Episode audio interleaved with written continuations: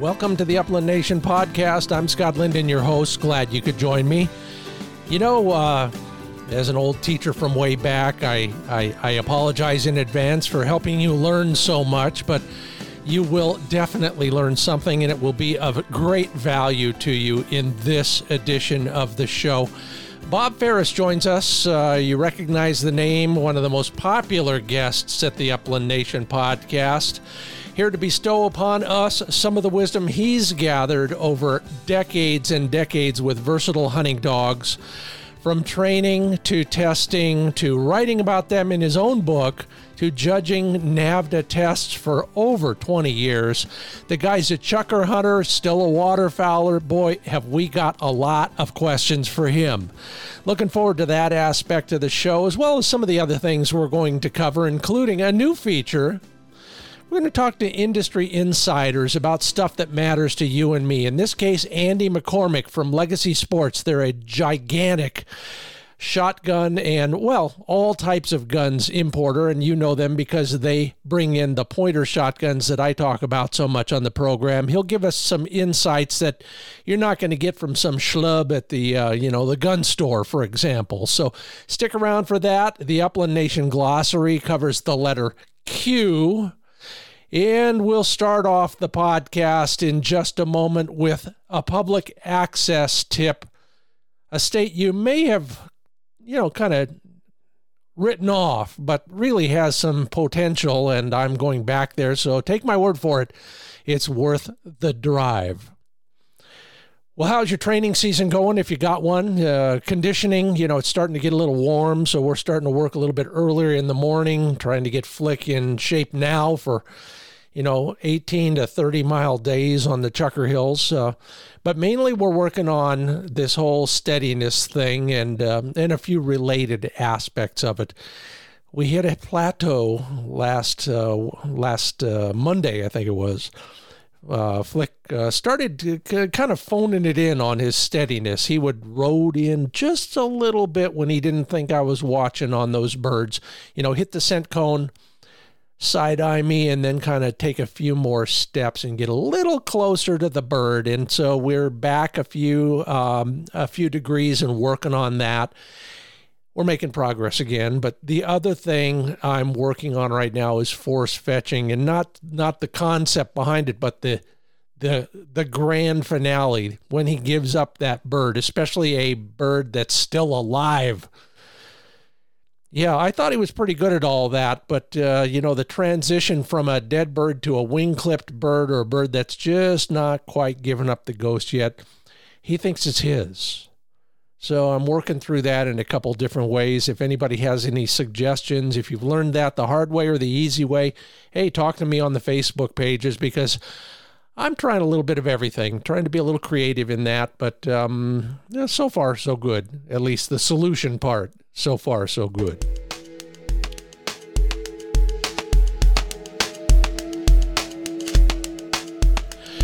All right, we're made possible thanks to the contributions of Ruffland Performance Kennels, Sage and Braker Gun Care products.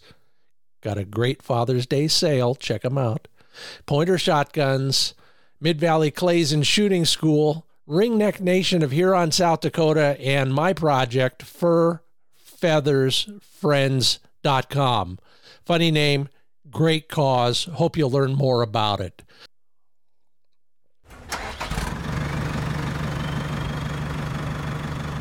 Road trip.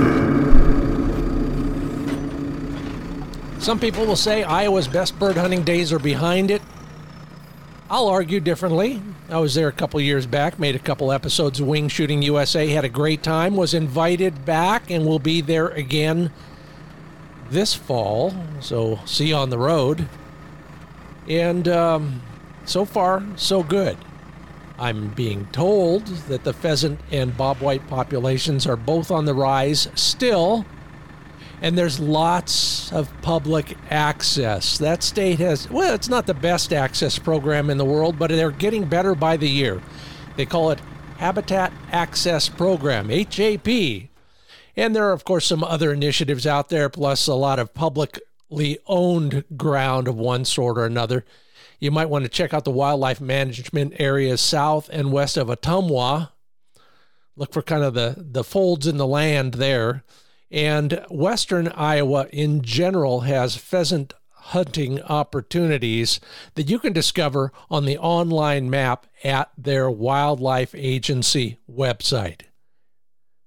As I said, sageandbraker.com has a significant and one of the very rare sales going on right now Father's Day sale. You don't have to be a father to take advantage of savings of over 50 bucks on some products. So the gun cleaning combo is the one I'm looking at. It's all in one. You roll it up, it's got everything in it tools, chemicals, everything to keep your shotguns in shape. Save 57 bucks on that gun cleaning combo in the Father's Day sale at sageandbraker.com. And at Pointer Shotguns, they call their product a work of art at a price that's a thing of beauty, and I can't agree more. I've been using them a lot on some videos, taking them to the range, doing some more fun things with them that you'll see in some upcoming videos. The pointer shotguns at legacysports.com are just that. Fit and finish are strong and good, and the price, well, it can't be beat. Great value, great fit, great finish. Pointer shotguns. I'm loving those Acrius with their Cerakote finishes. If you're watching any of the videos, you've seen some of that. Bronze is the color of choice for me, and it seems to be making me a better shooter too. So um, check them all out. LegacySports.com slash pointer.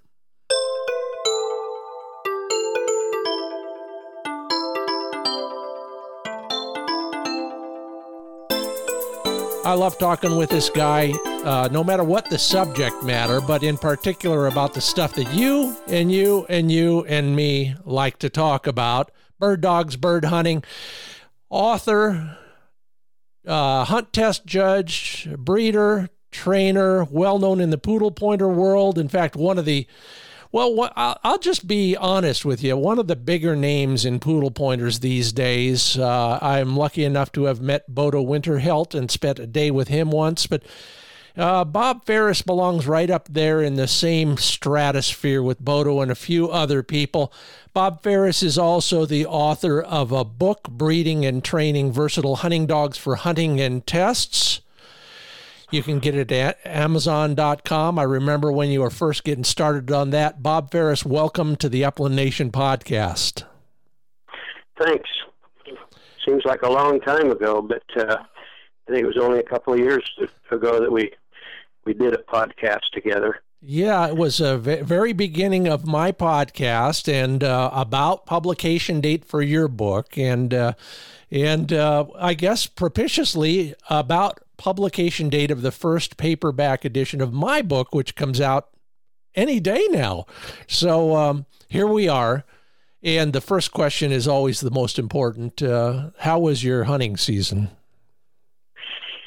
I got to confess, I had a piss poor hunting season. I I had I I suffered from back problems about the last five years, and it just progressively, progressively got worse to where I knew I couldn't really walk much over a block. Oh wow!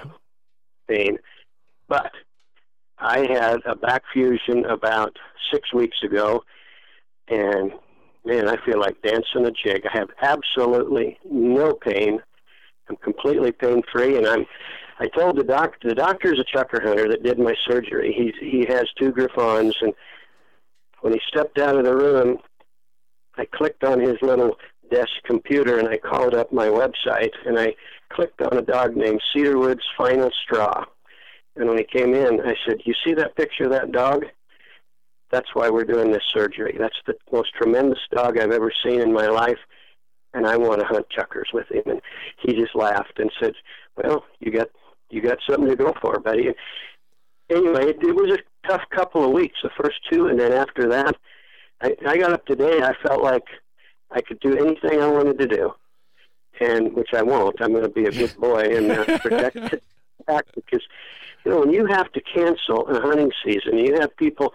You know, I went to North Dakota with my son and Gary Maxwell, and you know we had a great time.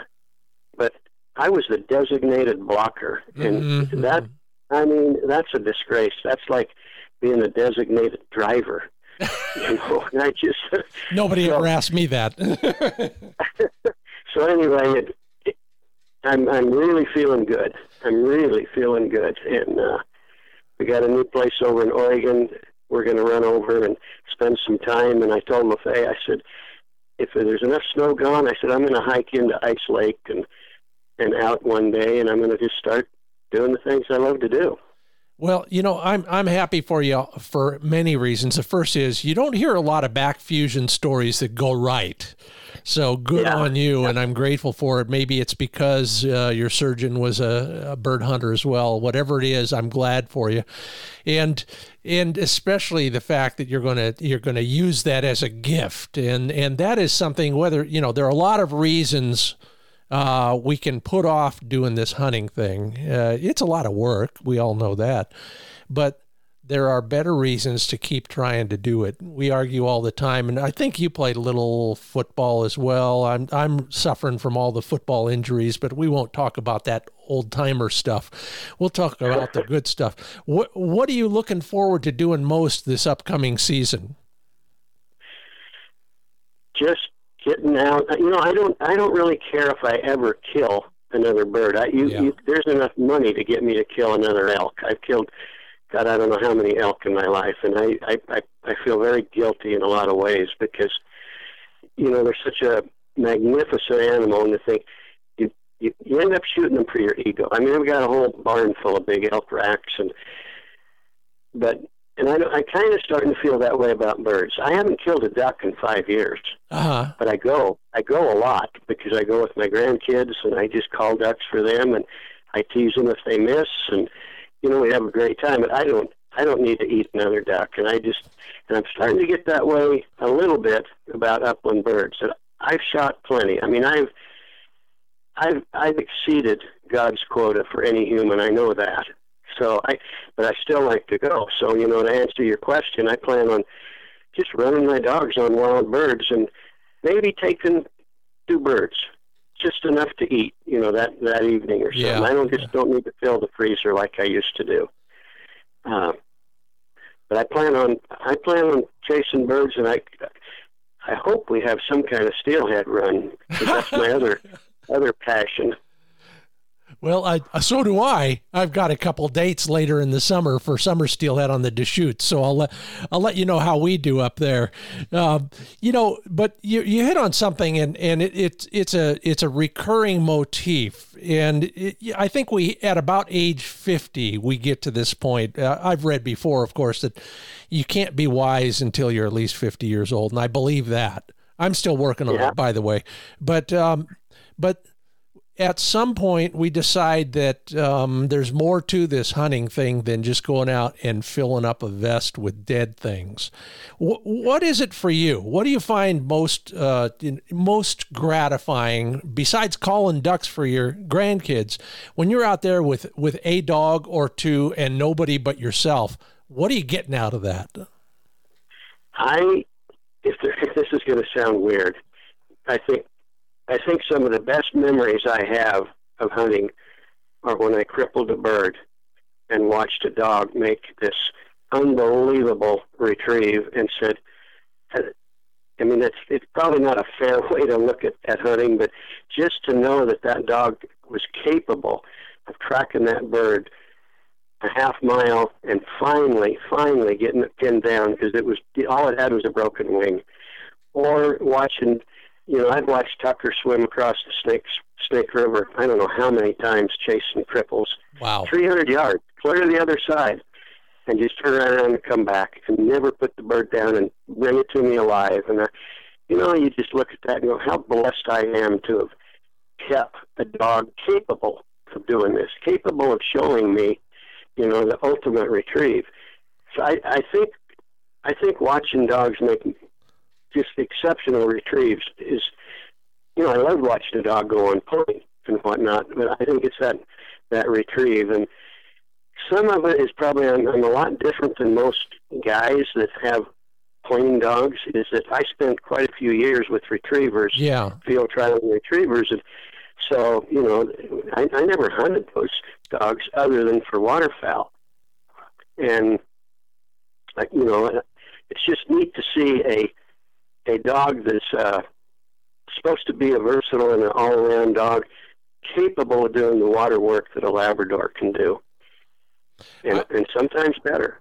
Well, you know, I, I can't agree more. And you, you, you made the hair stand up on the back of my neck when you talked about that uh, Snake River uh, retrieve, if you want to call it that. He, the, the bird was on the dry land on the other side, which is even a big. That's that's a versatile champion kind of performance. But uh, Well, go ahead. You know, you know, you know what's you know what's most dogs would do if they got that far away from you and they landed on land, even if they got the bird, they'd look back across the water and go, "Oh man, I'm not going to." And, and now you've lost your dog Yeah. because he's on the other side of a river, and it's going to take you an hour to get over there, unless you're in a boat. And, but I'll, I'll tell you an interesting thing. Paul Dave, I sold Paul Davis a poodle pointer here a few years ago, and he's an extremely avid waterfowler. And he had a total knee, and he he, wanted to start pheasant hunting again. So he came to me and said, "What do you think?" And so he bought this dog. He calls him Cash. Every now and then, people see Paul on Facebook, you know, showing something that Cash has done, but I went I went diver hunting with him. I you know I could I could sit in a sit in in a boat blind, you know, and we were on the Snake River, and we crippled we crippled a goldeneye. It hit the water, and Cash took off after it. And, he, and Paul looked at me and he said, "Watch this." He said, "He's gonna he's gonna that duck's gonna dive." And sure as hell, the duck dove. And he said, "Cash is gonna go down the river 20 yards as hard as he can swim," which he did. And he said, now he's going to start swimming in circles. And he did. And he says he's going to find that duck underwater with his feet. Oh my And all God. of a sudden, and this is true. And all of a sudden, boom, down he goes. And he's swimming underwater and he retrieves that duck.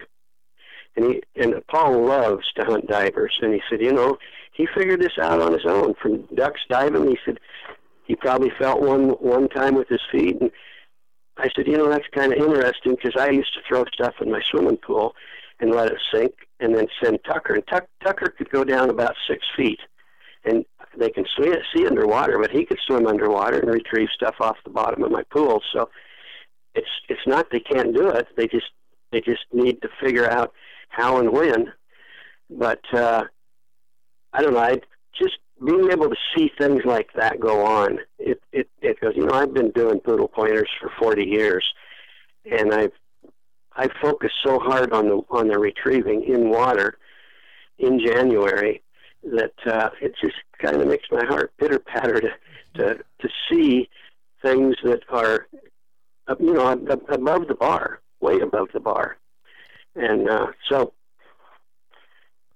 that's that's my two cents of, of, of uh, what what I enjoyed last year hunting was was hunting with Paul. Well, I, I get it. And, and I asked a question on, on social media a few weeks back about uh, how you how does your dog express loyalty to you, and there was a, a lot of great answers. In fact, there were a lot of answers. Period. But you know, if you think about you break the the the act of of what the dog does in a hunt into several pieces, and and the the the devotion, the loyalty, the skill, and the those three things are manifested more in the retrieve than they actually are in the point and the, the the stuff leading up to the point. That's all instinct and it's really about me, me, me. Dog is looking Yeah. for a bird so that they can swallow it. After Yeah, the shot, exactly. It's all about serving or working with, however you define it, working with the human, isn't it? Yeah, it's the cooperation and- sharing.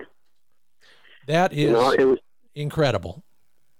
Yeah. No, I've, you know, when I first got my poodle pointers, I got them through Bodo Winterhelt Yeah. in 19, 1988, and there was two two dogs bred up in Calgary, and they were the only prize one uh, poodle point, utility poodle pointers in all of North America. And uh, Bodo told me, he said, if you if you want to breed poodle pointers, you better you better get a pup out of this litter. So I, I got two, and one of them turned out to be a tremendous water dog. Just and the other one was not.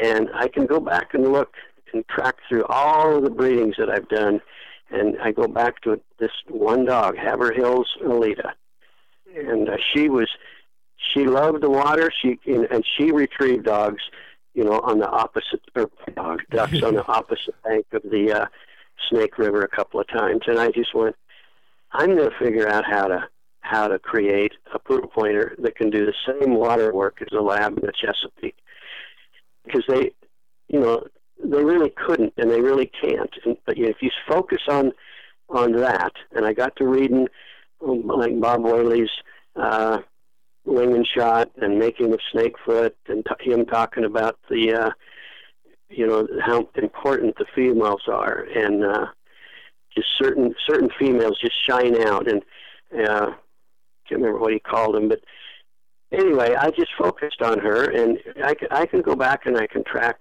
all the way to Tucker, who is the most fabulous water dog I've ever seen, and I go right back to Alita. Wow! And uh, I did a I did a breeding about a year ago. Bob West, who is he writes for Gundog, and sure. he's he used to be president of NAVHDA. He called me one, and he had a friend here in Boise that he wanted to get the guy a hunting dog, and he said, "I think a poodle pointer would be great for him." And he, he said, "What do you got?" And I said, "Well, I just bred this little female," and and uh, he said, "Can you can you send me the the pedigree? I'd like to look at it." So I did, and and then I wrote out on it. I said, "This pedigree has Tucker on the pedigree five times," and, and Bob knew who Tucker. He knew who Tucker was because he came out here, and he'd he'd seen Tucker hunt, and he and so I said, Tucker's in the second, third, fourth, fifth, sixth generations. And I said, in this pedigree, there every dog on this pedigree is a NAVHDA Natural Ability Prize One. There's also 21 Prize One utility dogs and four versatile champions. And he's he's like, I can't believe that. He said, I couldn't. He said, you're you're you're talking about like what a short hair pedigree would be. And I said, well, after all these years and keeping dogs and whatnot, this. So I I sent him a breed mate that showed this. And I said, what's amazing is Tucker's given 58 COR, COR and the, the sire is given, you know, I don't know, 60. But he's given, Tucker's given it five times. His DNA is all over these puppies. And so as we got to talking, I said, you know, you need to look into our, our Breeders Alliance. Uh, and he didn't even, he didn't know quite what I was talking about. I said, well, go to poodlepointer.org and read it, and and look at how many look at how many versatile champions there are that are alive. Look at how many utility prize one poodle pointers there are that are alive. And I said, that's what this group, you know, working as a group, we've really raised the bar. And uh, so he did, and he got back with me and he said, you guys need to be in the Bird Dog Museum. Your group needs to be. He said, you know, and the, the Bird Dog Museum houses the Bird Dog Hall of Fame and the Retriever Hall of Fame. And so I, I was familiar with it, that organization, because I'd been down and visited the organization in Grand Junction, Tennessee, a year previous. The guy that kind of manages that, uh, Gary Lockie, called me out of the blue and he said, "Hey, I just read an article you wrote about grouse hunting and getting the the Grand Slam of grouse in Idaho." And I'd written an article that there's five species of grouse in Idaho, and the the Grand Slam would be to kill one of each species in the month of September. And I think that was in the NAVHDA magazine or something. Anyway, he said, he said, I kind of manage the Bird Dog Museum here in Tennessee, and we have every species of upland game bird mounted except for a blue grouse and a spruce grouse. Hmm. And he says, any way you could get those for me? And I said, yeah, I just next time I go to my cabin, I'll see if I can. So I I did, and I sent him off to a taxidermist and had him mounted and sent to him. And so after he got him, he you know he called and thanked me, and and he said, you know, you need to. We we got to visiting about the people that I knew that were in the Hall of Fame. You know, Dave Walker, Jim Reed, uh, John Lundeen, just on and on and on and on. And because there there's so many people in my past that I'd rubbed shoulders with that were very famous, became very famous. He said, "You got to come down here and visit this place." Said, and I said, "You know, how far is it from Nashville? You know, I, my wife would love to go to Nashville, so we scheduled a trip and and went. And and he told me, he said, he said, don't don't be waiting too long. He says, you know, I'm uh, I'm 95 years old. I'm going to be here forever. And I, it was 90 something anyway. So we scheduled a trip and went. And uh, I mean, if if people listening to this, if you're if you're a hunting dog enthusiast and you've never seen the Bird Dog Museum, you're really missing out. I mean, it has you know all the stuff of Bob Wehle and uh, Farrell Miller, all the famous people are in that. All the famous retriever people are in there, and it's it it took me it took me probably four hours wow. to go through because because it's four different buildings now that they've built, and they're all about the size of a gymnasium, and they're all hooked together. I mean, it's but it just has everybody, and uh, Gary knows that that facility inside and out. And mm-hmm. uh, but anyway, so from that, Bob West, he's on the board of directors for the for the Bird Dog Museum. So he he put in for us to have a display for for Napa in there, and it's so. Uh, Lee Branch and I created a display, and Lee put it up. So now, any, now you go in and you can really kind of get an idea what a poodle pointer is about because you know we've got some pretty magnificent pictures of oh, yeah. of these dogs working and they're they're not average pictures by any means i mean they're but well what I, you know when i left he looked he said you know i'm getting he said i'm getting pretty tired i think it's about time i go home and take a nap he said any anything that i can help you with that i didn't tell you about I said, you know, there's just one thing. Tell me about that hat you're wearing. And he goes, well, that's my Navy hat. I'm, I retired as a captain. I said, really? You're in your 90s. I said, that means you were in the Navy during World War II. And I said, so what'd you do? And he said, I, I had a ship or a boat or whatever that followed the aircraft carriers around. And if any of the Corsair pilots missed the ship, missed the carrier, I picked them up out of the ocean. Wow. I said, really? I said, well, you didn't get to meet, meet my dad, did you? And he said, your dad was flew a Corsair? And I said, yeah. And so he asked me a little about it, and I said, my dad wouldn't talk about it. I don't really have a lot of information. And he said, what was his name? And I said, Stan Ferris. He said, what was his long, his crew names? And I said, Stanley Jefferson Ferris. So he he sent me some information, and you know now I know you know, my dad was second to uh, Pappy Boyington for the most kills. Wow. Uh, and Pappy had 26. My dad had 20. My dad was the first Corsair pilot that they loaded missiles on his plane, and uh, you know he he had he won the Navy Cross. He there was just a lot of you know past history that without without Gary I wouldn't know and I don't I don't know how he dug it out because I I you know Phil Swain tried to dig some some of that out for me once, and you know it's it's almost like it's hidden. You know, but anyway, yeah. Go ahead. No, that's that was just such a great visit for me. I mean, it just I compounded bet. so many. Yeah. You know, I say it all the time, and I think it's still true. And there's a perfect, very, very personal version of it, but that what dogs and birds uh, bring to human interactions, uh, it, it, can only be described in stories like that. We have uh, common ground, and all of a sudden that opens up myriad opportunities for getting to know each other a little bit better. Um, it's that is a great story, and your dad was a hero, and uh, so was the captain, and and uh, for that matter, so is Phil Swain, who's been on the podcast recently. Thank you again, Phil. Um, everybody else, you're listening to the Upland Nation podcast. Yeah, we're talking bird dogs and other things. That's Bob Ferris, author, breeder. Uh, let's see what else. chukar hunter, dog trainer, uh, uh, NAVHDA judge, etc., etc., etc. We're de- digging deep into many of those things, including the North American Poodle Pointer Alliance. And hey, good to hear Bob West's name again. Uh, there's a guy who uh, he knows a little bit about um, um, high scoring, uh, versatile champions in the NAVHDA world. Um, oh, by the way, I'm Scott Linden. Yeah, and um, let's let's let's get on to some of this stuff. You sent me a bunch of related.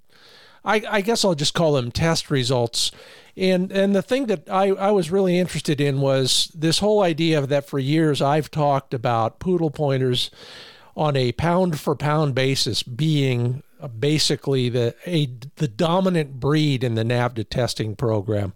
Why do you think that is? Water. Yeah, they, they love water and they hate ducks. so it, it's it's pretty easy if you you know if you're a reasonable trainer it's pretty easy to get a, a poodle pointer to do a four duck search. If you know if you know how to do it and you expose them properly and whatnot. But uh, I think that's probably the the. I tell people if you take a, a, a if you take a duck and a pheasant and you throw them both on the ground in front of a poodle pointer, poodle pointer will go pick up that duck. Every other dog on earth will leave that oily, stinky thing and go pick up the pheasant. so but it, but it, that's very true, you know. And they, I think some of it, you know, I'm, and I'm not. I'm, I'm just trying to be factual here. I'm not trying to brag, but I think when you start looking at poodle pointer pedigrees, it's really hard to do it and not find cedarwood in the name. And it's because that I had such a passion to create a water dog, not just a pointing dog. And you know that was just my my from the beginning my quest and you know i i called i might have said this in the last in the last podcast i that we did but i called Bob Wehle when my dogs were really young and i asked him i said i've i've read all your books and i want to create a dog that's a, a pointing breed that's an extremely good water dog and uh I left him this phone message, and about two weeks later, he calls me back and he says, Mr. Ferris, Robert G. Wehle here. Now, what would be the purpose of this conversation? And that's how he started it. And I went, whoa. and uh, so I told him I was wanting to, I'd read about how he had done so much line breeding with, uh, to create Snakefoot and whatnot. And he said, well, what, what do you have for breeding stock? And I said, well, I have two females, and they're, they're litter mates. And then I have a male, and he's not related. And he had a little pause there, and he said, mister, you're nothing but a effing backyard breeder. He said, you call me when you've got 15 females and five males, and we'll have a conversation about line breeding. I never mm. forgot that. Yeah. I just never, I mean, he was dead on. How in the hell do you think you can. So, you know, when I look back, when I started breeding dogs, I kept two dogs out of every litter for years. Sure. Two puppies. Yeah. Sometimes a male, sometimes a female. And, you know, I have kept, I have kept, I wrote it down here somewhere. Uh, I have kept 49. Where the hell did I write that? Because it's important. the amount of dogs, mean, you can, and you can go to my website and you can just click on breeding stock, and you're going to see all kinds of uh, of dogs that I've kept in the past. You know, and the amount of the number of males that I kept, and and all of these males had to be utility tested, Mm-hmm. and so, you know, when you when you add that up and you go, 49, 49 I think it was, uh, females and maybe 25 males. So I really created a breeding program, and there was, you know, and I kept keeping pups out of it and watching them the test scores, and you know, as as time has gone on, I can I can look at the test scores of some of my stud dogs, and and it's real apparent what where all the where all the top dogs have come from. You know, you know, as an example, Tucker Cedarwood's first defense, Uh, he had 27 puppies tested, male puppies tested in utility, a 187 average. Out of In 204. Oh, in natural ability? No, wait a minute. No, oh, that's, You're no, skipping on. Yeah, yeah, that's what I thought. Yeah. In natural ability, Tucker had 151 puppies tested out of him. The average of that 151 is 105. Out of 112. And when you think of that, 151 pups. Well, Tucker got more honeymoons than anybody around here. So, but, you know, I've got a dog named uh, Cedarwood's Image of Tucker. They call him Diesel. Diesel's had 45 pups tested with a 107 average. And Diesel's had only six utility dogs tested with 178 average. Then I have an, another dog named Hidden Acres Atlas, my grandson's dog. That dog had four, 14 uh, of his pups tested in utility with a 190 average. Wow. So when I look at a pedigree and I can see Hidden Acres Atlas, uh, Diesel, uh, Tucker two or three times, I know I know it's going to be a home run as far as water dog. You, you know, and uh, let, let me just jump in here, Bob, because this is important. Uh, the takeaway for a, a schmo like me who's looking for a good bird dog is find breeders who track this kind of stuff and can show you the numbers. That is how you know whether you're getting a decent dog or not. And and the Poodle Pointer Alliance is a great example of emphasizing performance, if you want to call it that, isn't it? it's all about performance. I mean, I, Yeah. Jason, Jason Nix sent me all these numbers. He just said, "Hey Bob, I've been." He, he, he loves doing data, and he takes it all off of the NAVHDA website. Mm-hmm. But he crunched these numbers for stud dogs, the top poodle pointer stud dogs, and uh, you know he. We have such a great team that works so well together. That alliance, I don't know, three four years ago, kind of almost we had a up, up, upheaval, which all dog groups eventually seem to have an upheaval. But when they when the dust settled, there was, it, it went from 49 members down to 25, and it the organization became incorporated. Uh, they bought the trademark for NAPPA. They had a six-member board of directors, and all of these guys are top end dog people that are on the board of directors now.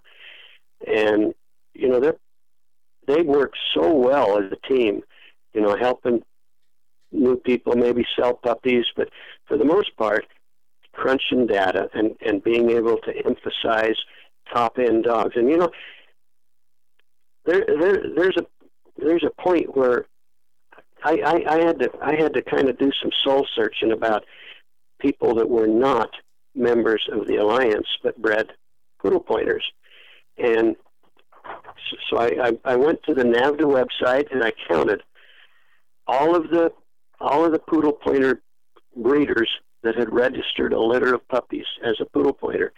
And I went through that, and I went. There was over a hundred. Wow. Well, NAPPA NAPPA is is thirty, so there's seventy. And you know, there was a time that I'd say, well, there's seventy rogue breeders out there. But but that's not true because when I went through that list and I looked at the test scores, all of these breeders, all of them, had tested dogs, and they were testing their dogs to pretty much the same standard that NAPPA tests. And I went, well, so they they they realize poodle pointers are expected to be tested. There's only two breeders that don't test their dogs out of that 100.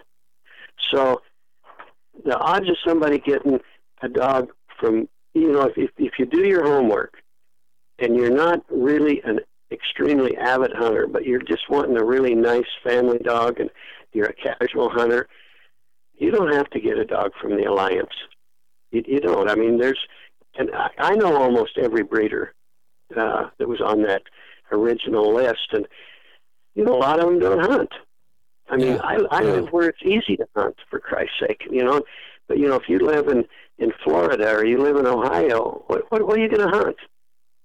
You, you're going to yeah. go to a game farm. Yeah, and you, you, you just cannot do the practical side of things, which uh, we'll we will talk about after the break quite a bit. But you you make a real good point, Bob. Well, I just I just don't I just don't I'm I'm not going to breed any of my stud dogs to anybody that's not part of the alliance. I'm going to be true true to that, but I'm never I'm never going to discourage somebody from buying a puppy from a non-alliance breeder. The only thing I'll say is you probably can get a little higher performance level in your dog. You know, you know, it's just like the horses that get invited to the Kentucky Derby. There's a hell of a lot of good race horses out there, and there's just a handful of them that are bred to where they can, you know, race for that triple crown. They're just a handful, but doesn't mean there aren't a hell of a lot of good racehorses. Uh, speaking of which, yes, um, that hundred to one shot in the in the first of the three races. Uh, but you know, th- this is all useful, helpful information I wish I had had before I wrote that article for Gundog on picking a new puppy. but I think well, I touched on the high points. But anyway, um, that's Bob Ferris. I'm Scott Linden. This is the Upland Nation podcast. We got a lot more to cover. We kind of talked strategy and philosophy and a lot of breeding. After the break, let's get a little bit more practical, down and dirty to the brass tacks level. In just a moment, Bob, you get a chance to take a quick break while I cover a couple things, and we'll be back with you in just a moment.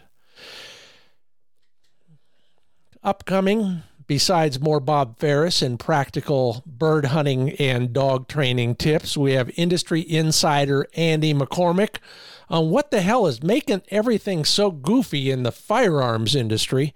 And of course, the Upland Nation glossary gets to the letter Q. Yeah, just like the James Bond character. All coming up after a couple messages. The first, for my own project, Fur feathersfriends.com. this is your chance to show off your dog with somebody you don't normally hunt with. That was the whole genesis of this project many years ago in Kansas. Still true. It's a chance for you to share your dog's talents, whether it's water retrieving or anything else, with somebody who you need to go hunting with. Learn more about it at furfeathersfriends.com.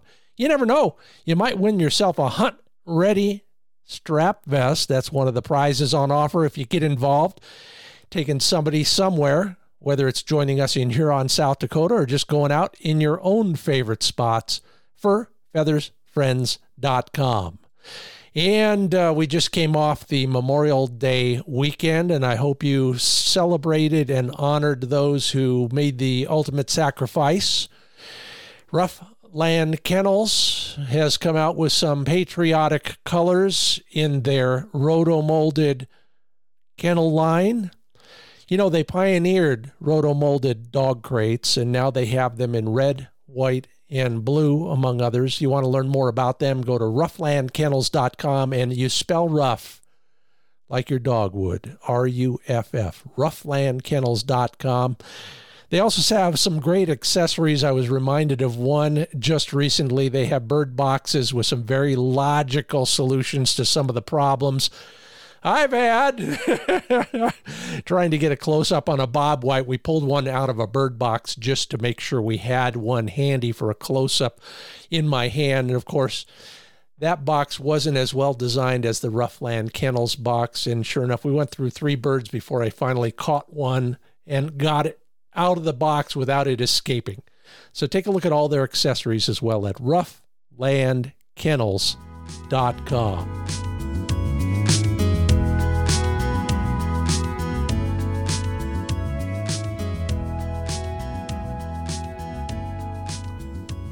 I bet a lot of birds don't get out of your hands once one of your poodle pointers brings them along. Bob Ferris, welcome back to the Upland Nation podcast. How are you? I'm back. Good, and so am I. Whether anybody wants me or not.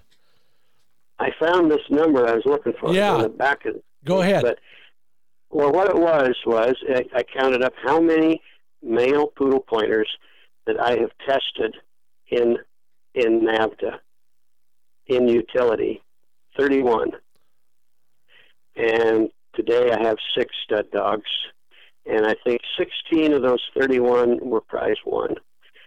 Uh, then I, how many females had I had I run?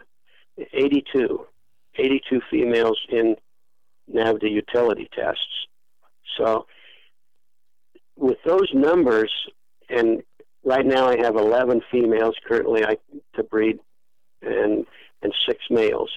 So with those numbers, I have a lot of genetic diversity that I can play with, and that's kind of the average guy. He, he doesn't have the ability to do that. You know, when I said earlier that I I kept two puppies from every litter, and I I have a huge network of people here in Boise that are housing my dog. They I own the dog legitimately, but but they live with them. I started with my daughter, and then my son, and and then some hunting buddies, and it just goes on and on and on. And I was able to keep a puppy and give it to a friend and say, "I'll be back in a year." and then I'm going to test this dog and have to make a decision whether the dog's going to be bred or not. So, you know, I, I left a hell of a lot of money on the table by giving dogs away, but it allowed me to create a breeding program, not not like Bob Wehle did, but kind of similar because you know Bob Yeah. Wehle owned hundreds. He lived in New York. He had a big kennel facility in Alabama, and he had hundreds of dogs in, in Alabama at at times. So to really do it, you you've got to have you've got to have the volume of dogs. You can't just you can't just breed old Rex to to your female and and figure you're you're you're going somewhere in a breeding program. Well, that And that in itself is is gold because a lot of us hey i'm one of them. Uh, my first wire hair was a backyard breeding so was my second one. Glad for them and they had some pretty good lines to them but not near the degree that you're describing. Well, like I said a bit ago, I don't I don't have anything against anybody buying a dog from somebody else and maybe it doesn't have as strong a pedigree. Eighty percent of the people that ring my doorbell wanting to buy a poodle pointer, eighty percent aren't going to hunt that much. Most of why they want it's because it's a different breed of dog. Their buddies don't have it, or or they met one, or it's the personality, or they like the looks. But eighty percent don't come here saying, "But I want the absolute best possible hunting dog I can get my hands on." You know, and and that's okay. I have a few guys that are really heavy duty hunters, but for the most part, you know, we don't have the hunting that we used to have anywhere. We don't have it here in Idaho, uh, but we still and we probably have more hunting dogs than we used to too. Though oh yeah a lot of hunting, you know, there's a hell of a lot of hunting dogs that become family dogs, and uh, that's that's that's the gift that I see is being able to take a really outstanding hunting dog and leave it in the house all day while you go to work and come back and your house isn't destroyed and you know and the dog's just laying there greeting you and somebody rings the doorbell it doesn't want to attack them and whatnot they're just friendly that's those are the bonuses that I see. Well, I agree. I mean, what we're trying to uh, breed here uh, and and raise are certainly dogs that are good citizens as well as everything else. And and you just summarize it in in yet another way. Let's let's get uh, let's get to some things that are more uh, application of the philosophy and the theory that we've been talking about.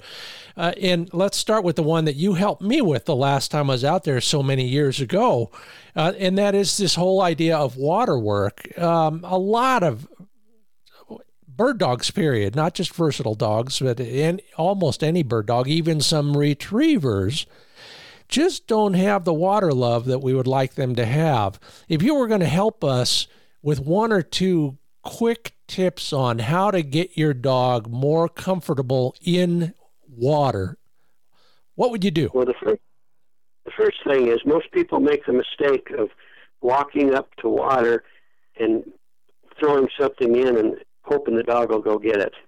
And you you do that three, four, or five times, you've just taught the dog how to run up and down the bank and not go in.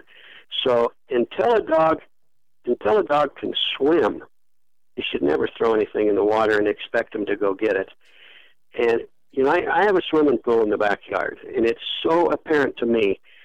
I I don't like to wade in. When that water starts working its way up my belly, when it gets to about my belly button, I got to dunk and get wet. Ah. Or I got you know, I I, I can't just con- and that's pretty much a fact. And you watch dogs, they'll wade in, and as soon as that water touches their belly, they stop. So the the key is to teach them how to swim. Well, the best way is to carry them out and set them down in swimming water and let them swim back to shore. And you know, don't don't don't be trying to get them to retrieve. Teach them how to swim so they're comfortable and they feel good about it.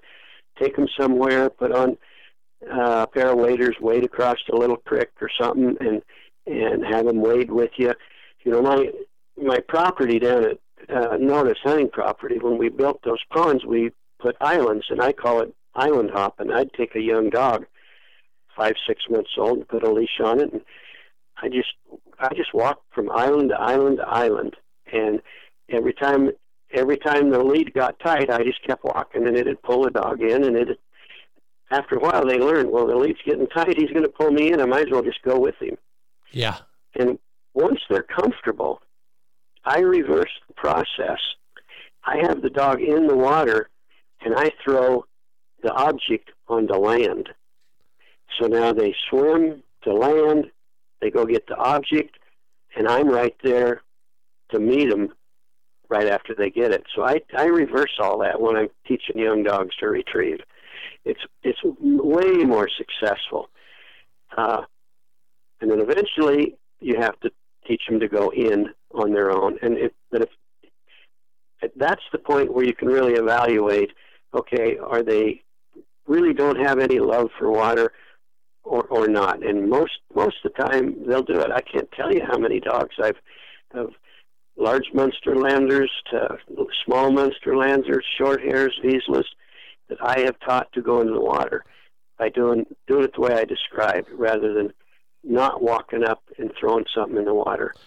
If you're going to do it that way, it better be a live bird that's flopping, something like that. You can you can entice a dog to go in that yeah, way too. Yeah, and and that's what we ended up doing with one of my dogs, my two or three dogs Right. ago when we were there.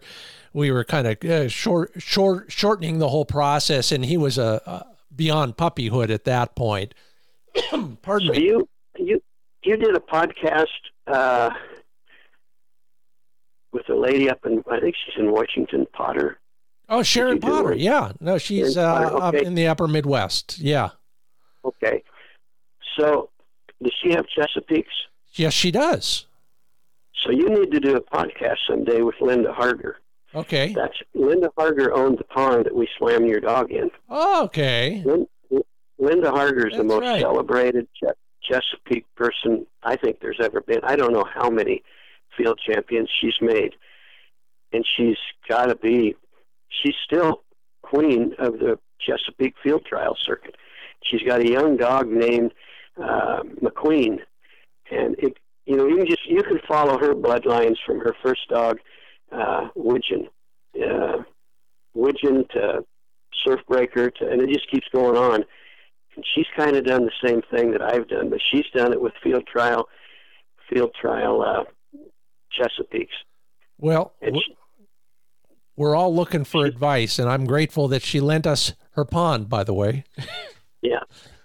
Well, sometime you want to talk to somebody in a Yeah. different wrinkle. She's Yeah. she's she's been there and back. I love it. Oh, you know, she knows all the all all the gigs. She's Okay, l- let's talk a little bit about um, dog training in general. Um, I, I, I recall I, I recounted earlier in the podcast some of the things that I'm doing right now, kind of uh, dr- dropping back a few steps on a few things. But when you see all these folks who come to you either because they have one of your dogs, or you've judged them, or you've trained or worked with them in one way or another, what are the what are the biggest training goofs we make this time of year? That's what we're all working on. I think one of the biggest goofs that are made are people you know, you you get some homing pigeons, you get a you get a dog a bird launcher, and you go out and try to train the dog to be a pointing dog. And what happens is that bird launcher has 50 times more scent than a wild bird's ever going to have. And so it makes it simple, and you don't, and, and you allow the dog to track you right up to it. Next thing you know, the dog that normally would have a an instinctive point is trying to pounce on that launcher, and everything just gets back to the dog trying to pounce and catch. And if you really break down the, the instincts that these dogs have, the first is the instinct to point. Mm-hmm. Then the versatile dogs have an instinct to pounce, just like a fox. Sure. Pointers don't do it. Pointers, when they go on point, they're on point. Poodle pointers, and I mean, you got to look at the short hair and say, well, how much pointer was infused into that short hair line. Well, if it's a lot, it probably is going to stand birds better. But poodle pointers, you can watch them rock back, getting ready to pounce, and so I, I've I've shortcutted the whole system because I, I want to train hunting dogs. I don't necessarily want to train dogs just for a, a one day NAVHDA test. I mm-hmm. want to train. So I take bird dogs and just let them let them run and try to get them into as many wild birds as possible. But then I deflight them. I take a bag full of homers, and I'll go out, and when the dog is pretty active in front of me, I'll flight a homer, and they see it, and they chase it. And I throw my thumb on the continuous of the of the e-collar, mm-hmm. and when they stop, I lift my thumb. Now that's a pretty low stimulation, but then I turn it up a little bit, and then I flight a second one, and then I fly the third one. And each time I fly the pigeon, I turn the e-collar up just a skosh. Eventually, I get to a level that they just they just put on the brakes and freeze. Yeah. And I go, perfect, I got you. So the next day, I go out and I put birds in launchers, but I make sure the dog can't smell them. And when the dog gets about ten feet from the launcher, I pop the bird up, and if the dog chases it, I throw my thumb on continuous and I basically teach them stop to flush. Yeah. Now, now when you plant a bird in a launcher after that, and the dog finds it, it's going to instinctively point that and hold that because it does not want that bird to get up in the air because it knows if that bird gets in the air, I may not be safe. So they start pointing and they start pointing at better distances. And, and if they do break, I launch the bird and I'll give them, and I don't then go to continuous. I give them a little vibrate. Yeah. Saying, hey, hey, hey, you should have, you shouldn't. But I, I, I can't go to NAVHDA training days and, and watch some of the things that go on.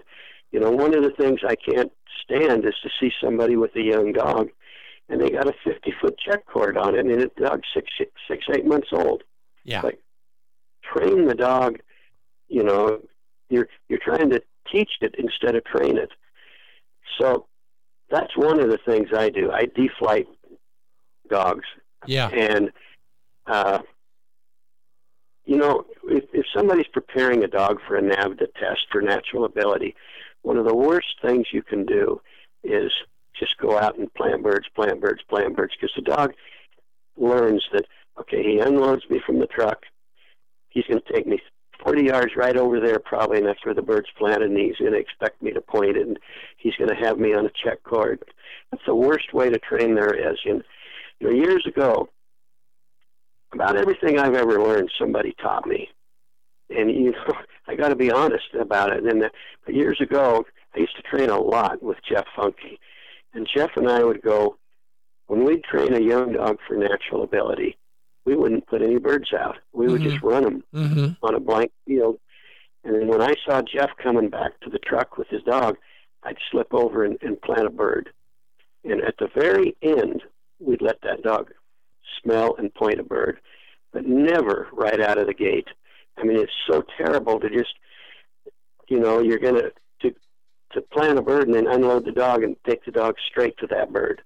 I mean, that's just Yeah. that's terrible because next thing you know, they get in an altitude and they get hyped up with extra people around, extra cars, extra dogs, and there's uh, three or four people going out in the field with them.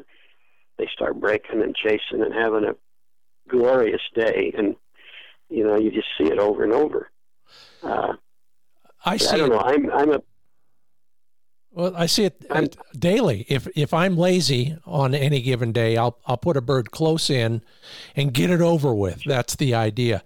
And sure enough, that's exactly what starts to happen. So I, I, I man, that hits home for me and probably for a lot of other people too. I know it takes a lot longer, but now we're going out without birds on the ground quite often you before know we introduce the birds. it's magical Yeah, it is. what happens. Well, You know, I've I've got a guy that trains for me now, Frank Schmidt, and I mean, I I don't know that I've in my life ever met a more dedicated bird dog trainer. mhm. I mean, I I'd give you the deed to my house if he's not training a dog right now.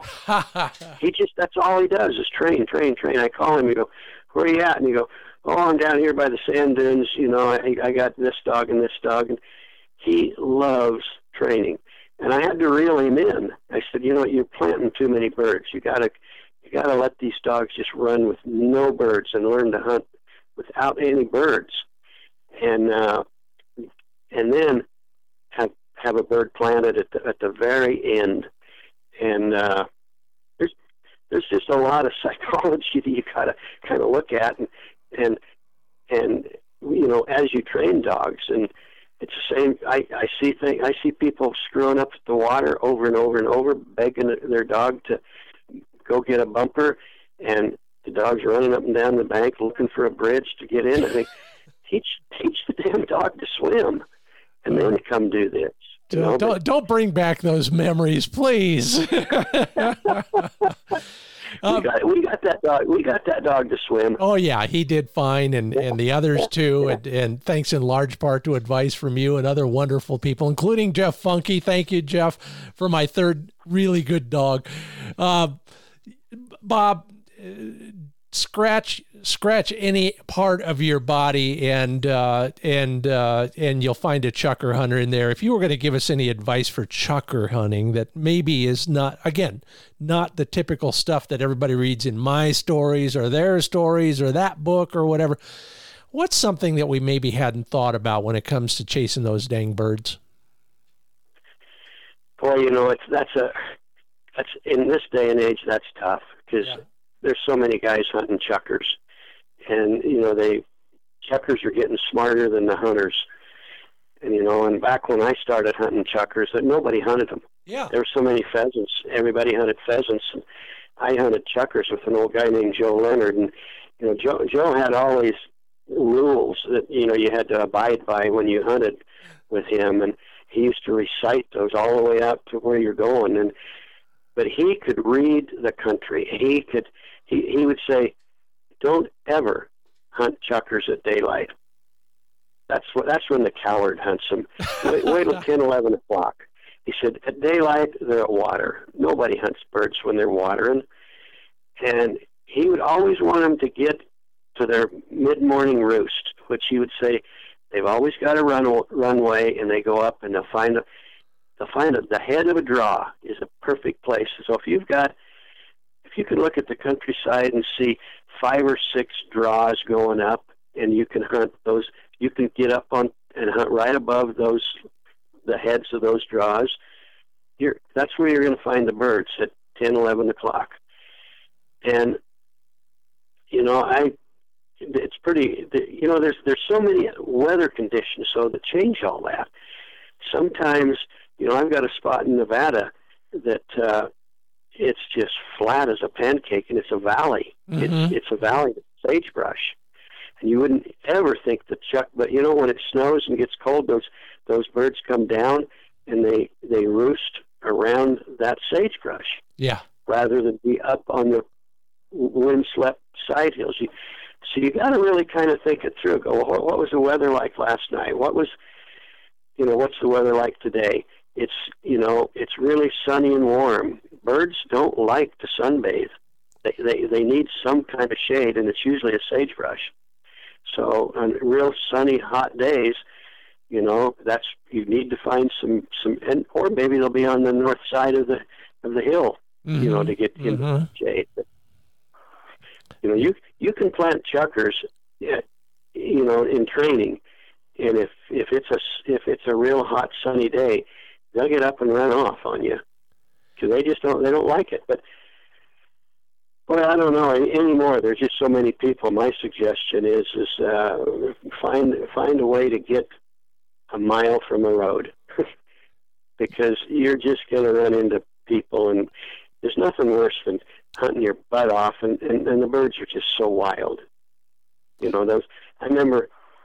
I remember hunting with Jeff Funky one one time, and I had when Tucker was five months old, and uh, we were seeing these birds get up four or five hundred yards out, and I said, "What the hell?" I I said, "You bring me to a place that's been overhunted, Jeff." And he goes, and he goes, "Yeah," and you bring that brown piece of crap. He said that. He said, "Look out there, five hundred yards." He said, "You're you're damn brown dogs," and I looked and. Hell, Chuck Tucker was out there flushing birds, having a great ah. time, you know. and I was totally embarrassed. So I shocked the crap out of him. And that's when I learned about stop the flush and what I described before about yeah, yeah. don't let a dog chase birds in the air. You know, and it's it's so it's so effective. And you know, if you're hunting, if I'm hunting, I have my my shotgun in my right hand. I have my e-collar in my left hand. I don't have it. I don't have it hooked to my vest or anything. I have it right in my left hand. That way, if I catch a dog chasing a bird in the air, I stimulate them. And usually, I the, the ones that are trained, I just vibrate them. I just use the vibrate mode, and they know, yeah. and they just quit. And and uh, you know, the other thing about chukar hunting that's so important is a dog learns instinctively. It takes X number of trips and flushes and whatnot, but they learn that I can be seen by chukars, you know, in the because there's no cover. Mm-hmm. It's just mm-hmm. flat, and it's just the grass is only a half inch high, and shale rock and whatnot, and so they, the smart dogs learn to point those birds a hundred, maybe 150 yards off the covey. Yeah. And the reason they're doing that because they know if I go any farther, those birds are going to see me, and they're going to flush, and I may get shocked. So I'm going to I'm going to stay way back here and people wonder, well, why is my dog pointing so far off? You get into the sagebrush where they're basically camouflaged by this, or, or hidden by the sagebrush. You know, now they'll point 10 yards off. So that's another thing you got to always got to understand. You're going to see some really long points up up on ridge lines where there's hardly any cover. And you, you know that same dog, you you go you go hunt you go hunt pheasants in a CRP field in North Dakota, he's going to he's to be comfortable pointing birds three feet away sure. because he knows the, the bird can't see me. I'm hidden. Well, you know, yeah. I I never thought about that. I do think dogs ponder those things, and maybe not every night after dinner, but they do, and they figured out. And and of course, your idea of uh, wild bird contact being the best training tool ever is also, uh, I mean, perfectly uh, uh, illustrated there. there's there's also the um, the stuff that blocks scent, and you know I'll never forget a hunt we did in California many years ago, where there was a uh, a kind of a shrub that yeah. it was you know shin to thigh high, but there was running room underneath it but none of the bird scent would get through that thick shrubbery. So the dogs were all pointing at three feet and five feet instead of 80 yards. Yeah. So yeah. Yeah. there's some physical aspects of it as well, and I and I think they all enter into it every day. But that the idea of a dog being seen by birds as a threat uh, is well, sitting is the biggest mystery of it all. I, I mean, and it, it changes, and it, you know, here's, I've played with this quite a bit over the years, and you know, I, I had a judge come out here, Mike Pallotta from uh, Ontario, Canada. He judged for us, and he wanted to make sure he showed the bird planters how they were going to plant his birds for him that day. And he went out with them, and and what he, his thing was, and he, he owned he owned a pheasant club where he planted pheasants for customers and stuff. So I mean, he was very well aware how to plant a bird. And he said, this whole thing about sticking a head under a wing, he said, dogs can't find that bird because you've muffled the breath. Huh. He said, it's the breath. It's the breath that they point. It's not the scent of the bird. And he did a, and he, he said, is it, it at, at noon, he, he wanted everybody to see his little demonstration. So he planted a bird, he dizzied it, and he just dropped it on its head and let it flip over on its feet, and it was planted.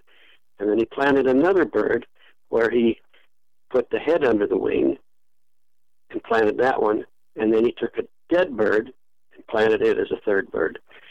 So we took a dog up to the dead bird. It didn't even. It made no attempt to point that bird. It Mhm. just, oh, I smell a bird, and it picked it up. Yeah.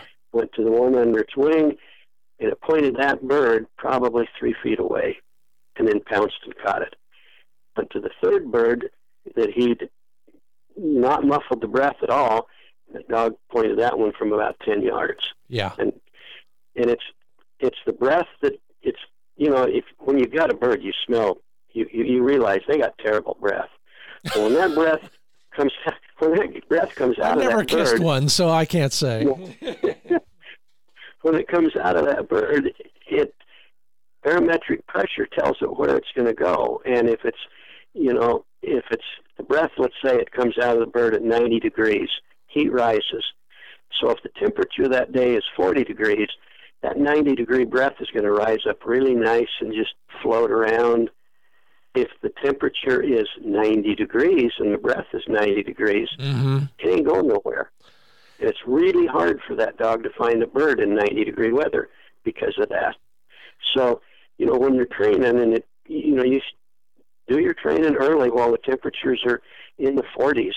It give your dog a lot better chance than going out in the 80, 90 degree weather and asking them to, to scent a bird. But I mean, those are things that a lot of people don't know. They don't think through. I would almost guarantee you half of the NAV, the judges don't really know that. You That- know that, that- and they don't think through that. But I'll tell you, the guy that does, Jeff Funky. Jeff Funky has probably the best mind uh, for hunting dog. I don't, you know, he's just he must lay awake at nights just thinking about stuff. But I mean, he he has a great mind for training and hunting. He's he's God, I haven't seen him for three or four years. I need to stop in and see him. But uh, a lot of these are the things that that you know when you're traveling in the truck that you should be discussing. Oh, I agree. Probably. and and you know he he and I still have yet after three dogs from him I, I have yet to hunt with him but I will and thanks for the thanks for the nudge on that and you should go down the road and see him too um, man we could go on forever and ever I wish we were in a truck and we could carry on this conversation all the way to northern Nevada but we'll do it again Bob Ferris is uh, one of those guys that uh, it, I, I- you know, I, I hate to say it because he'll get a swelled head, but he's a legend in the Pudelpointer world, in the NAVHDA world. The guy's done it all. You want to learn more about that? He walks his talk. Go to cedarwoodgundogs.com, cedarwoodgundogs.com. If you want his book, it's available on Amazon. It is called Breeding and Training Versatile Hunting Dogs for Hunting and Hunt Tests. Especially if you're testing a dog, Bob's got some great tips on how to do that. And believe me, you got to train yourself as well as the dog for those tests. Take my word for it. Bob, so enjoyed it. Learned something. I, well, more than one thing. I, I got to say that. Thank you so much for being on the Upland Nation podcast. Love it. Love talking about this stuff. We will do it in person next time, I promise you. All right, you get in Boise, or like I told you, I'm headed to Wallowa Lake as soon as this is over, and uh, spend a spend a week over there and uh, wander around and see if there what the chukar hatch is going to look like over there. Love it. Well, safe travels to you. I'll see you down the road real soon. Thanks. All right. You bet. Adios. Oh, and the rest of you, don't go anywhere because we've got a lot more to cover, including industry insider Andy McCormick and his thoughts on the firearms supply chain, among other things. The Upland Nation glossary goes to the letter Q right after a couple quick announcements. The first, my friends at Huron, South Dakota invite you to visit the Ringneck Nation. Learn more about them at hunthuronsd.com birddog.com. Learn about the Ringneck Festival and the Bird Dog Challenge if you're up for a little bit of competition. If not, just learn more about the 124,000 acres of public access within an hour's drive of town. And town is one of those places that is all about welcoming bird hunters in the fall. You get a free information packet at hunt huronsd.com, plus links to all the other stuff you need from the state's hunting atlas to how to apply for a license. You get maps, discounts, information of all sorts at hunthuronsd.com. And my friends at midvalleyclays.com are real busy right about now. They're getting the Oregon State Sporting Clays Championship off the ground, but They've always got room for you. And in fact, for me and my friend Tom, we're going over to take a lesson from Dave and Vandy real soon at midvalleyclays.com. Yes, they're all of that and more, including the shooting school. We're going to take my RV, we're going to park, we're going to stay a night or two, we're going to shoot some fee tasks, take a lesson, and then I'm going to laugh at Tom's lesson after he laughs at my lesson. How about you? If you're traveling the West Coast, go to midvalleyclays.com and learn more about what they've got to offer. Every clay target game on the board is right there for you. And on Wednesdays, they'll stay as late as the last shooter. They call it After Hours Wednesday. So if you're local and you want to shoot after work, they got lights. Just call ahead. They'll take care of you until you are sick and tired of shooting clay targets at midvalleyclays.com.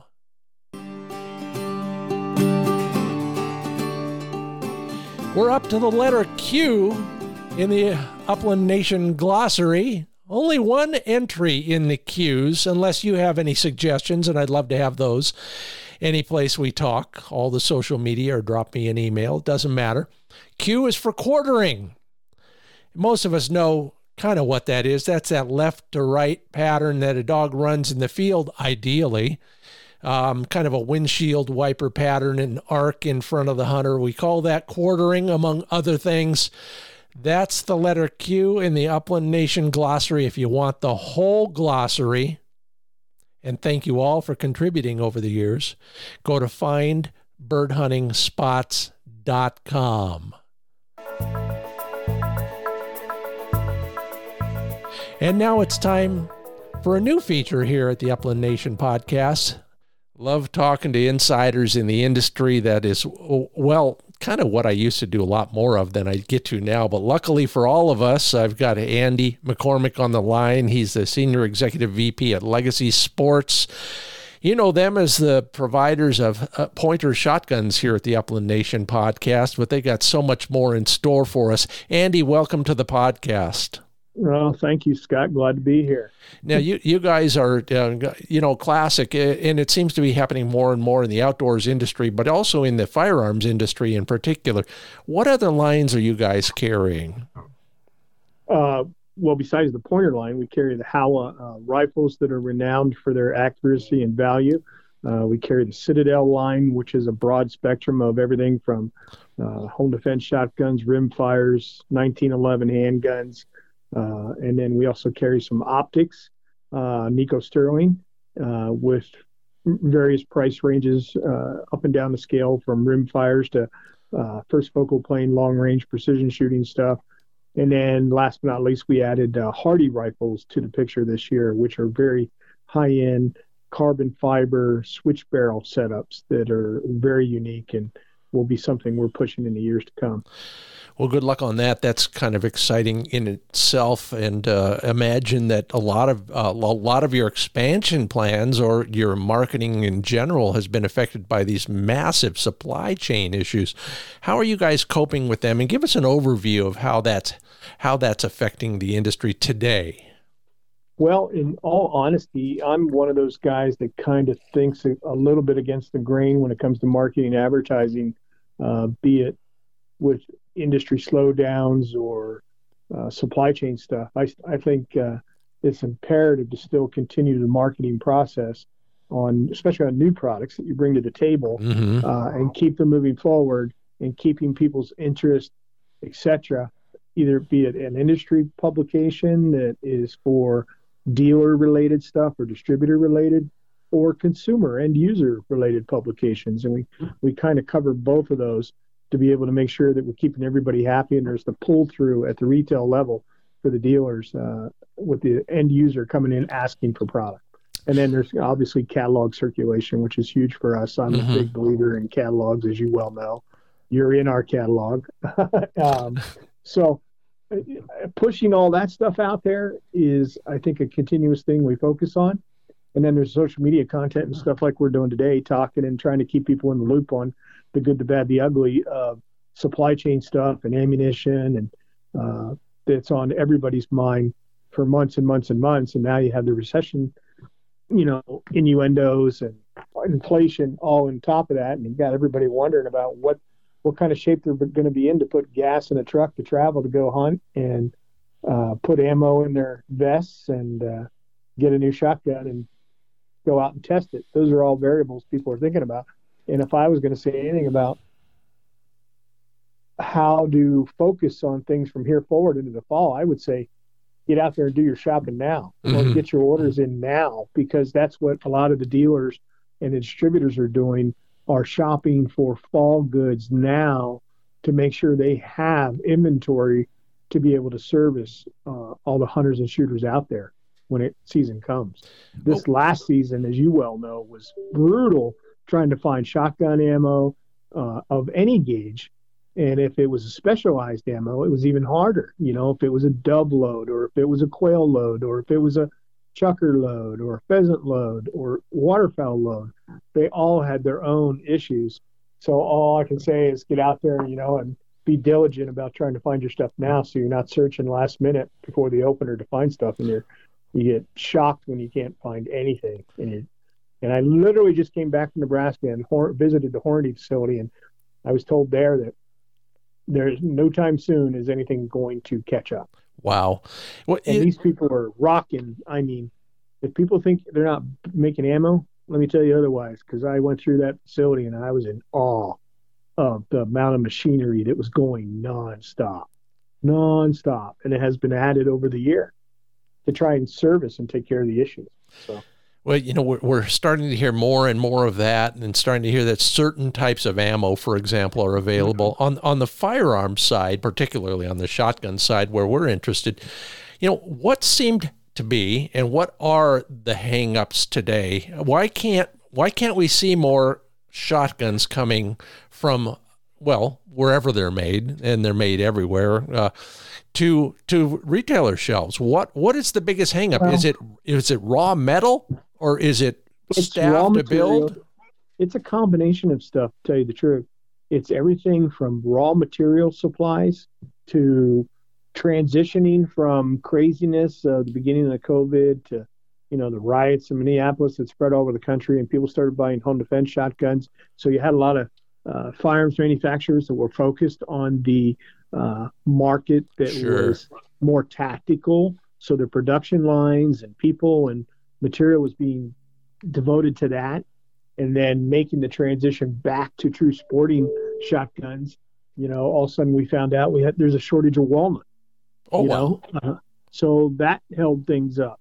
And then you had uh, issues with uh, containers get, uh, being able or accessible to put product on the water to ship so us as importers, you know, took measures to uh, kind of leapfrog and get ahead of that stuff and be able to put stuff on airlines and put it in the air and wow. get it to the here and get to market quicker, which is obviously more expensive, but you know, you look at you don't want to lose shelf space or availability somewhere. You want to be able to provide uh, inventory out there across the country, and that was one way that we kind of took action and, and, got ahead of a lot of people in that way. Uh, so, and then when things slow down, you can shut it off by air as well mm-hmm, quickly. Mm-hmm. So, well, th- that's remarkable. And I was telling that to somebody not a couple days ago that you guys were literally flying in guns so that you could keep your pipeline stoked, and yeah. th- they thought I was hallucinating. Apparently, no. that that is not done near as often as one might think. Yeah, because when you start looking at you know the the cost effectiveness of it, you start to wonder, you know, the cost of fuel and everything else. But you know, it made sense given the given the equations when you put the numbers together to have the product at slightly less profitable because you got to factor in those costs. Mm-hmm. Uh, it was better to have product to put on the market and still keep you know presenting your brand out there you know in the market uh, was a big deal well speaking so. of the brand pointer shotguns in particular you guys are you know constantly expanding your distribution. What are the major retailers where we can find your products? Uh, we work with a lot of the box stores. We work with uh, Scheels, Dick's Sporting Goods. Uh, we work with uh, Cal Ranch is big, Turner's Outdoorsman, Sportsman's Warehouse, uh, Cabela's Bass Pro. They all buy in some way, shape, or form and then there's major distribution channels throughout the country that we work with mm-hmm. uh, as well that service those accounts and we're seeing more and more of the distribution channel uh, handle a lot of those uh, box accounts uh, so that they can manage their inventory a little better and quickly and they have a table of dimensions and weights and so they can drop ship stuff at a, a at a moment's notice from a distributor as long as they have the inventory and information to these key box accounts. And then you have your independent dealers all over mm-hmm. the country that we continue to support. You know, the mom and pop stores has always been a big part of our business uh, to make sure they get taken care of. Uh, so there's a broad spec and then conservation groups. We do a ton of business with conservation groups. Sure. From everybody across the board, from upland to waterfowl, pheasants forever. I'm sending guns uh, tomorrow for Pheasants Forever for a shotgun review thing they do over in Minnesota in June. Uh, that is a bunch of riders come in and they go through a sporting clays course and they have various new models of guns that they get to try out and they do the reviews. So so we stay in touch with those guys too because I'm a big fan of working with the conservation groups because it's all about getting your product in the hand of the consumer as fast as you can. And there's not many other entities out there where you send a product to a fundraising banquet, the guy picks it up and it's in the field and being used much quicker than if you send it to a distributor where it's got to go from a distributor to a dealer, then it's got to go three feet across the retail counter from the dealer to the end user, then to the field. So, so I've always been a big advocate of you know Ducks Unlimited, uh, Turkey Federation, Elk Foundation, SCI, you know Pheasants Forever, Quail Forever, Grouse Society, Mule Deer Foundation, all of them. We we play in that realm a lot daily. There's guns that go out of here for those those those groups. I never thought of that as a uh, distribution strategy, but it starts to ring true when you talk about the timeline. I love that idea. Well, the PR you get when your product is in front of 200, 300 people, you know, and your brand and, and a program and all that kind of stuff. So it makes it nice. And we've been the Ducks Unlimited Rifle and Shotgun of the Year several times. Our actual 410 over under is featured in the DU banquets this year all across the country. You know, uh, yeah, uh, just because you're a big fan of that gun in particular, uh, let uh, just tell me in in a nutshell, Andy, and then I'll turn you loose. What do you like so much about that 410 shotgun? Well, I just got back from Nebraska where I killed another gob, big gobbler with a, a 410 semi-auto pointer with the Federal TSS number nine shot that is devastating in out of a 410 28 inch barrel with a modified choke that is the equivalent of energy of a three inch number five shell that I used to shoot religiously for turkeys. Mm-hmm. I haven't I haven't shot a turkey with a 12 gauge shotgun for four years now. I have shot every single one, and I I'm lucky enough to get out and about every year and kill three to six turkeys across the country with a 410 now for the last four years now. And it's just so much fun. And you giggle when you pull the trigger. It's like pop, you know? Well, bring one, bring one for me to Iowa this fall. I can't wait to shoot it. And in the meanwhile, uh... we will. We'll have one there because last time we went to the hole in the wall, the beautiful facility in Iowa, we uh, we had a 410 semi-auto prototype there, and everybody there took a turn with it in the field, shooting number sixes out of it. And you know, when those birds get up tight with dogs in front of you, you know, and they're I don't know 10 10 yards away as they flush straight up at you and straight away, eh, a 410 is, is extremely effective. Pop, boom, just dead. Now, if it gets up way out in front, you know, 40, 50, 60 yards and going away right and left, yeah, then you got problems. But but uh, in close, tight quarters, I mean, I shot limits of dove last year with a 410. Wow. Semi-auto. Uh, but again, coming in close onto a water hole, it's you know, it's a different story. So. Well, there's a time and a place for everyone. Absolutely fun. Right. Yeah, that's that's what's really cool, and it's great. Kids gun, less recoil, mm-hmm. less muzzle jump.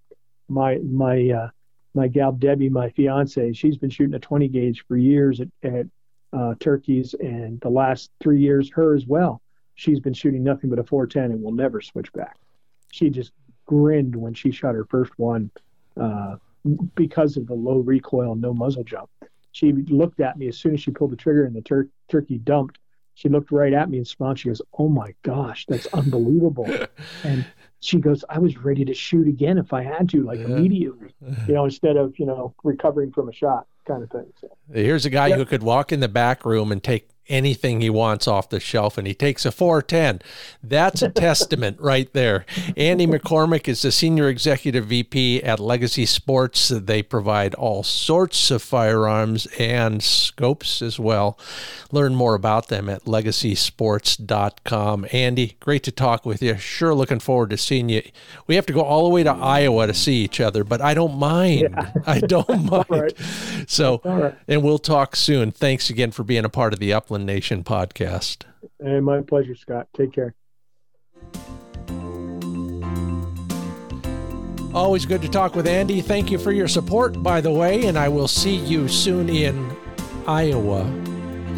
It's about time for us to say thank you to all the folks who support this program, from Sage and Braker to Ruffland Kennels to Pointer Shotguns, Mid Valley Clays, the Ringneck Nation of Huron, South Dakota. And of course, I invite you to visit furfeathersfriends.com. If you left a rating or a review, I sure appreciate that. Thank you so much. Please do next time you're on your podcast source site. And finally, thank you to all you folks who listen loyally, introducing a friend here and there. That's how we grow, one listener at a time. I hope to see you on the shooting range. I hope to see you in the training field and come on out anytime if you've got a club nearby and join up with one of their training days. I'm Scott Linden. Thanks for listening to the Upland Nation podcast.